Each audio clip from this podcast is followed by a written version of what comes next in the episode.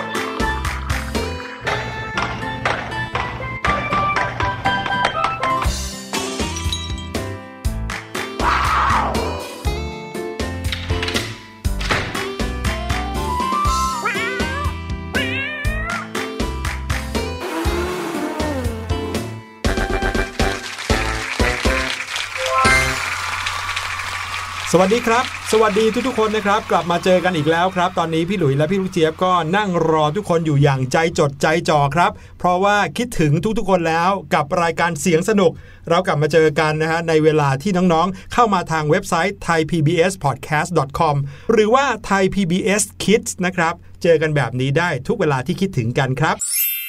พี่ลูกเจี๊ยบเชื่อว่าหลาย ๆ คนนะคะ ดาวน์โหลดแอปพลิเคชันนี้อยู่บนมือถือเรียบร้อยแล้วนะคะ เพราะว่ามันสะดวกมากจริง ๆ ค่ะ ไม่ว่าเราจะอยู่ตรงไหนนะคะ เราก็สามารถเปิดฟังกันได้หมดเลย แถมนะคะยังเป็นหนึ่งแอปพลิเคชันที่สามารถจะสร้างเกมหรือสร้างกิจกรรมร่วมกันในครอบครัวได้อีกด้วยค่ะ อย่างเช่นรายการเสียงสนุกของเราเนี่ยนะคะ ที่จะมีช่วงเสียงปริศนาให้ทุกคนในครอบครัวค่ะ ได้ร่วมสนุกกันค่ะ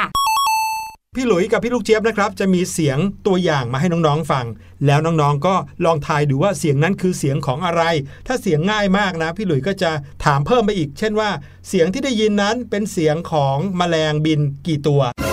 แต่วันนี้ไม่ยากขนาดนั้นนะครับเป็นเสียงของเครื่องดนตรีชนิดหนึ่ง น้องๆ จะเคยได้ยินเสียงเครื่องดนตรีชนิดนี้หรือเปล่า ไปลองฟังดูครับ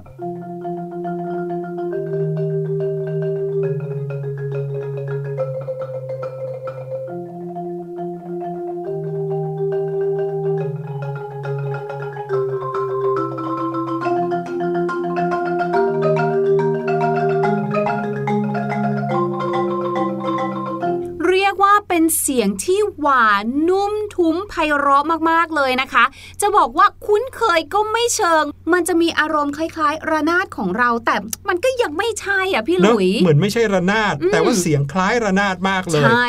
เครื่องดนตรีชนิดนี้นะครับมีชื่อเรียกเฉพาะด้วยนะครับน้องๆรู้กันหรือเปล่า เดี๋ยวเราจะกลับมาเฉลยกันนะครับ แต่ว่าตอนนี้เนี่ยพี่หลุยแล้วก็พี่ลูกเจี๊ยบเริ่มหิวแล้ว เพราะว่าอืมเรื่องที่จะเอามาเล่าให้ฟังมาค้นหาตำนานกันในวันนี้ เป็นเรื่องของขนมที่พี่หลุยชอบมากเลย ใช่แถมเป็นขนมที่ฮอตฮิตไปทั่วโลกเลย พี่ลูกเจะมั่นใจว่าไม่มีใครไม่รู้จัก และใครที่เคยกินก็น่าจะตั้งคำถามเหมือนกับเราทั้งสองคน ว่าเอ๊ะทำไมต้องเป็นรูปทรงนี้ตรงกลางเนี่ยมันมีไว้ทำอะไรเนี่ยนี่ น้องๆคงจะเดาออกแล้วใช่ไหมครับ ว่าพี่หลุยกับพี่ลูกเจี๊ยบจะพาน้องๆ ไปรู้จักกับขนมโดนัทนั่นเองครับ ตามเราทั้งสองคนมาเลยครับ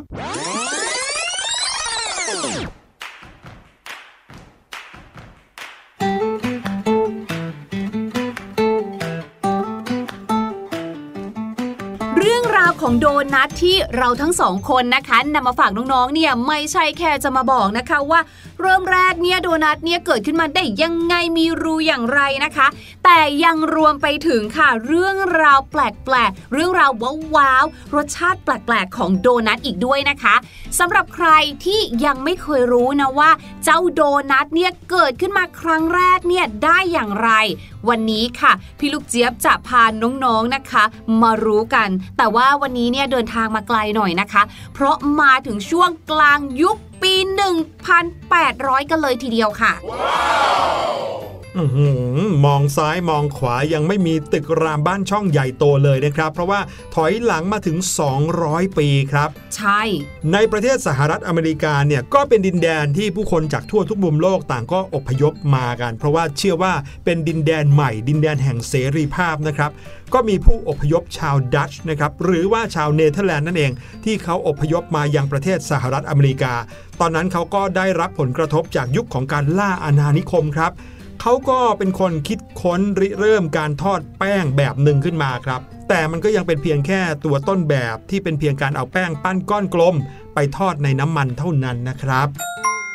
จนกระทั่งค่ะในปีคริสตศักราช 1847 ค่ะ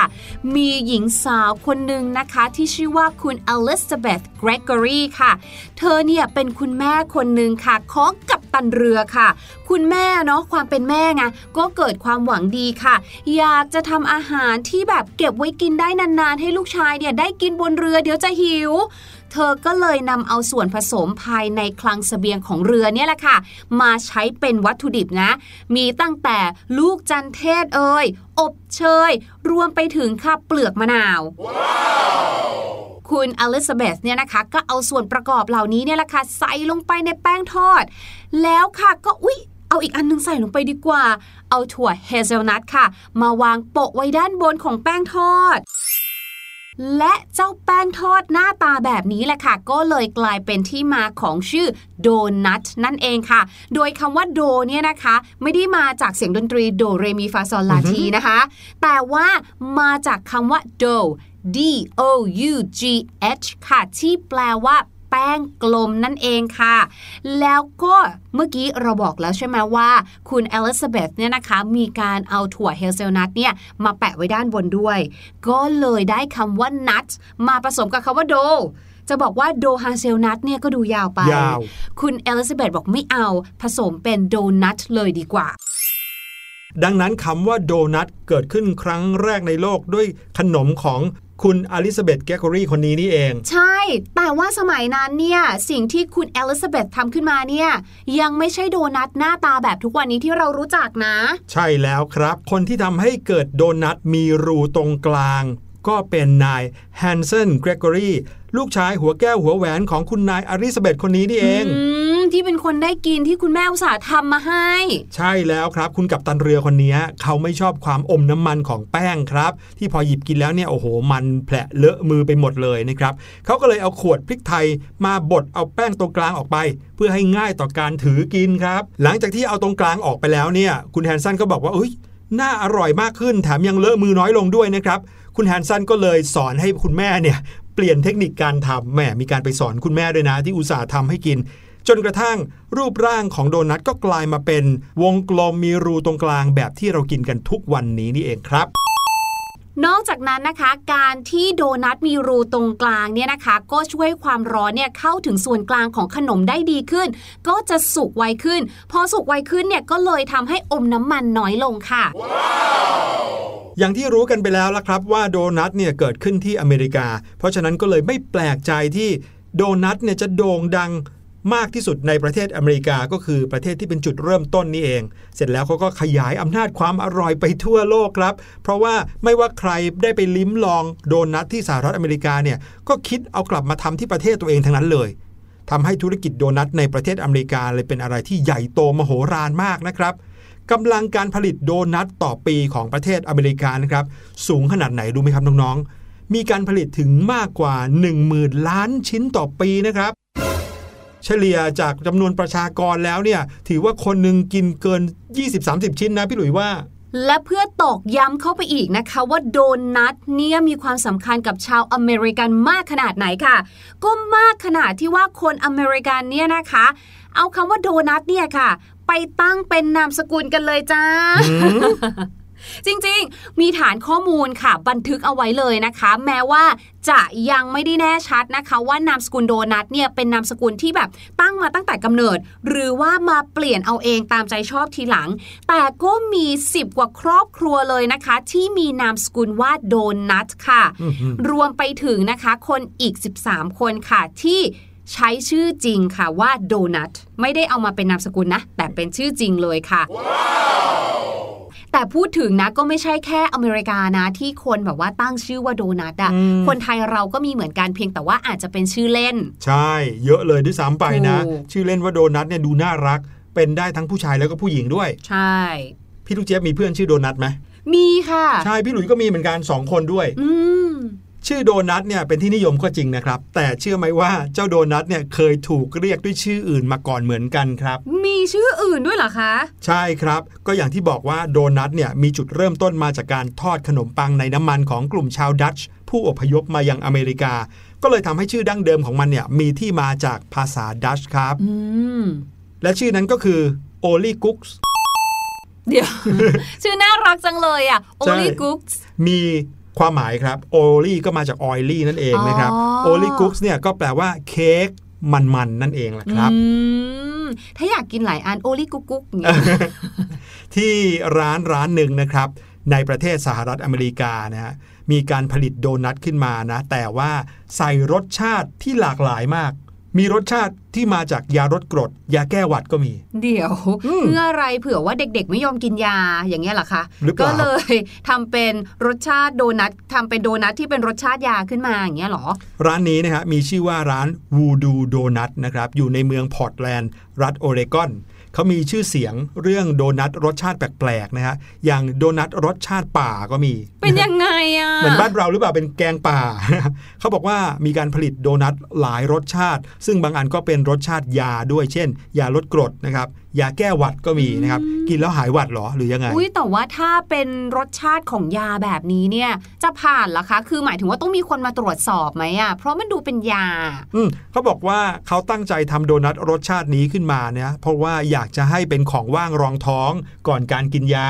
เผื่อเวลาที่คนน่ะต้องการจะกินยาแต่ว่ายังไม่ได้กินอะไรเข้าไปเลยอืมจะต้องกินยาหลังอาหารแล้วเนี่ยก็จะได้เลือกซื้อโดนัทรสนี้ไปกิน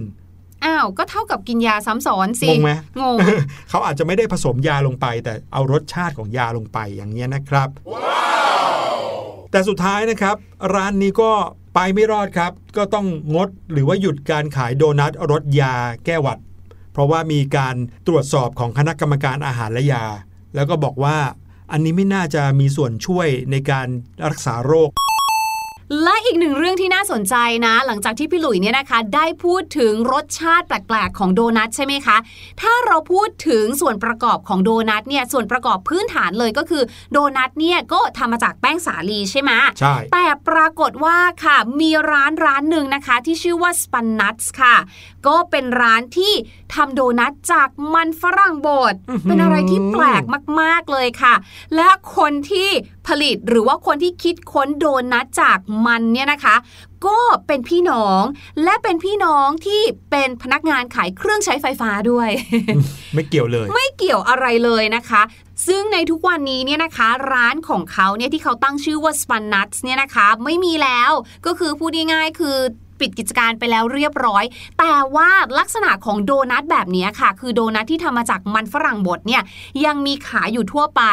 แล้วก็เลยกลายเป็นว่าคนเนี่ยนะคะ เรียกโดนัทที่ทำมาจากมันฝรั่งบดเนี่ยว่าสปันนัทไปเลย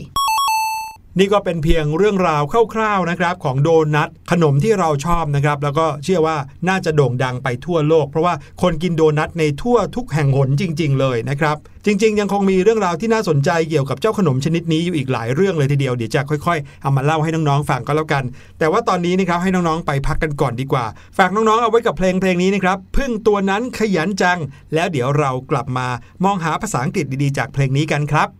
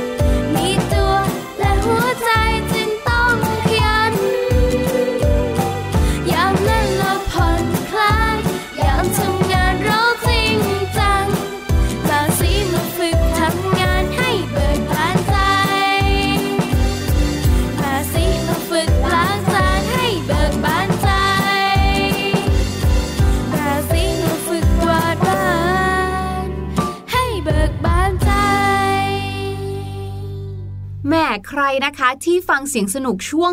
ดึกๆ หรือว่าช่วงตอนบ่ายหลังกินข้าวเนี่ยแน่นอนอาจจะเกิดอาการ ตาปรือๆแล้วก็อยากจะหลบมุมไปงีบตรงไหนสักหน่อยนะคะ อาจจะไม่ได้เหมือนในเพลงนี้ที่แบบพึ่งน้อยขยันจัง แต่ตอนนี้ค่ะพึ่งอย่างเราเนี่ยอยากจะนอนมากๆเลยนะคะ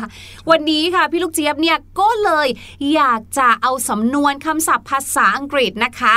ที่เกี่ยวข้องกับการนอนมาฝากกันค่ะ เพราะว่าการที่เราจะขยันได้หรือว่ามีเรี่ยวมีแรงได้เนี่ย เราก็ต้องนอนหลับให้เต็มอิ่มก่อนนะ ใช่ คำศัพท์คำแรกเนี่ยนะคะแหมไม่อยากจะบอกว่าเป็นคำแรกเลย เพราะว่าเป็นคำที่น้องๆหลาย ๆ คนเนี่ยน่าจะคุ้นเคยกันเป็นอย่างดี นั่นก็คือ sleep sleep S L W E P sleep นอกจากนั้นค่ะ ถ้าเกิดว่าใครเนี่ยนะ ยังไม่ถึงขั้นอยากจะ sleep นะคะ เพราะว่า sleep เนี่ย เป็นการนอนหลับยาวไปเลยนะคะ แต่ถ้าขอแบบว่างีบ หลบไปงีบแป๊บหนึ่ง15 นาที 20 นาทีนะคะ เราก็มีคำศัพท์สำหรับการงีบหลับเหมือนกัน นั่นก็คือ take a nap take a nap นะคะ T A K E take นะคะ A ก็คือตัว A นั่นเอง แล้วก็เว้นวรรคค่ะ N A P nap นะคะ ยกตัวอย่างเช่นค่ะ คุณแม่เนี่ยกำลังจะต้องการให้เราเนี่ยนะไปช่วยล้างจานให้หน่อยค่ะ เราก็เลยรีบบอกคุณแม่เลยว่าว้าเสียดายจัง it's time for me to take a nap It's time for me to take a nap แม่ เป็นเวลาที่หนูเนี่ยจะต้องงีบหลับพอดีเลยค่ะคุณแม่ เดี๋ยวรอหนูตื่นมาก่อนละกันนะ เดี๋ยวหนูจะไปช่วยล้างจานนะคะ อีกหนึ่งสำนวนนะคะที่หมายถึงการงีบหลับ ก็คือ have a cat nap นั่นเองค่ะ พี่ลูกเจี๊ยบชอบสำนวนอันนี้มาก ๆ เลย เพราะว่ามันน่ารักน่ารักนะคะ have a cat nap สะกดแบบนี้ค่ะ C A T cat แล้วก็ติดกันเลยนะคะ N A P nap นะคะ have a cat nap สามารถใช้แทนสำนวน take a nap ได้เลยนะคะ ยกตัวอย่างเช่นนะคะ ใช้ตัวอย่างเดียวกันกับเมื่อตะกี้นี้เลย เราสามารถเปลี่ยนได้เป็น it's time for me to have a cat nap it's time for me to have a cat nap ก็คือ อุ๊ย ได้เวลางีบของหนูพอดีเลยค่ะ แล้วเมื่อเรานะคะเริ่มรู้สึก sleepy หรือว่าง่วงนอนเนี่ย เราก็จะเกิดอาการยอน y a w n ยอนก็คือการหาวนั่นเองค่ะเราก็อาจจะเริ่มสับประงกหรือว่า fall asleep นะคะ เริ่มเข้าสู่ภาวะการนอนหลับ เริ่มจะล่องลอยแล้วนั่นเองค่ะ อีกหนึ่งคำศัพท์นะคะ ที่พี่ลูกเจี๊ยบเนี่ยชอบมากๆ เพราะว่าตกอยู่ในภาวะนี้บ่อยๆ ค่ะ คือการนอนหลับแบบนอนหลับสบาย นอนหลับดี หรือถ้าภาษาพูด เราเรียกว่านอนหลับปุ๋ยเลย สำนวนภาษาอังกฤษนะคะ ก็คือ sleep like a baby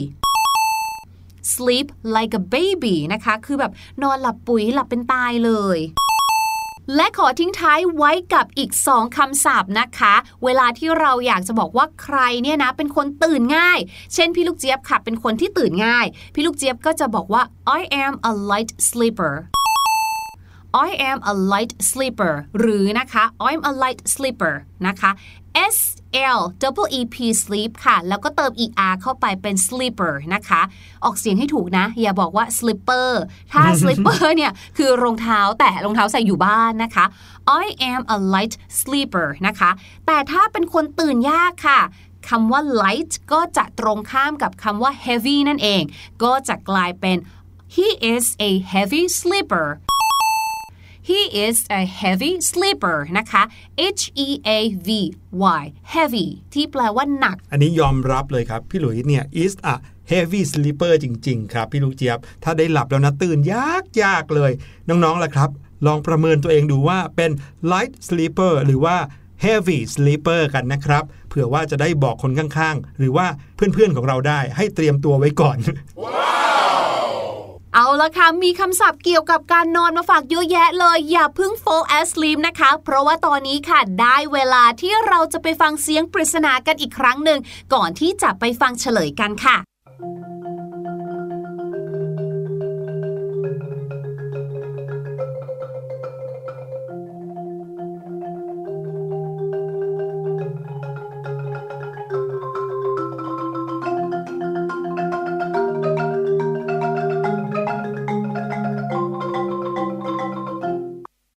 บอกเลยนะว่าสำหรับพี่ลูกเจี๊ยบเนี่ยเสียงนี้เป็นเสียงที่ยากจริง ๆ ค่ะพี่หลุย อืมเพราะว่าจะว่าคุ้นเคยมันก็คุ้นเคยมากเลยนะครับ เสียงการเล่นเครื่องดนตรีเป็นตัวตัวแบบนี้ แล้วก็ฟังปุ๊บรู้ได้เลยว่าจะต้องเคาะไปทีละตัวแน่ ๆเลยนะครับ แต่ว่าความนุ่มของเสียงเนี่ยจะแตกต่างกันกับเสียงที่เราได้ยินบ่อยๆ อย่างระนาด ความจริงแล้วก็ใกล้เคียงมากครับ เพราะว่าเครื่องดนตรีชนิดนี้เราเรียกเขาว่าระนาดฝรั่ง หรือถ้าชื่อจริง ๆ ของเขาก็คือมาริมบ้าครับอืมมาริมบ้าเนี่ยลักษณะจะเหมือนกับโต๊ะตัวหนึ่งเลย แต่พื้นผิวโต๊ะนั้นนะครับจะเป็นซี่ๆคล้ายกับระนาด วิธีการจะตีมาริมบ้าเนี่ยก็จะต้องใช้ไม้ที่มีหัวนวมๆหน่อยนะครับ มาตีลงบนมาริมบ้า เพื่อให้เกิดเสียงตัวโน้ตและเสียงที่หลากหลายเมื่อกี้นี้ที่น้อง ๆ ได้ยินนะครับ จะบอกว่าเกิดจากความสามารถของผู้ตีที่เขาถือไม้ตีมาริมบ้าเนี่ย ข้างละ 2 ไม้เลยนะ รวมแล้วแปลว่า 2 มือของคนตีมาริมบ้าสามารถที่จะถือไม้ได้ถึง 4 ไม้แล้วก็เกิดโน้ต 4 ตัวในคราวเดียวกันครับอือหืออะถือว่าให้น้องๆ รู้จักกับเครื่องดนตรีใหม่ขึ้นมาอีกหนึ่งชนิดนะครับ วันนี้รายการเสียงสนุกหมดเวลาลงแล้วครับ เราทั้งคู่ต้องขอลาไปก่อน พบกันใหม่คราวหน้า EP ต่อไปหรือทุกเวลาที่คิดถึงกันครับ สวัสดีครับ สวัสดีค่ะ สบัดจินตนาการสนุกกับเสียงเสริมสร้างความรู้ในรายการ เสียงสนุก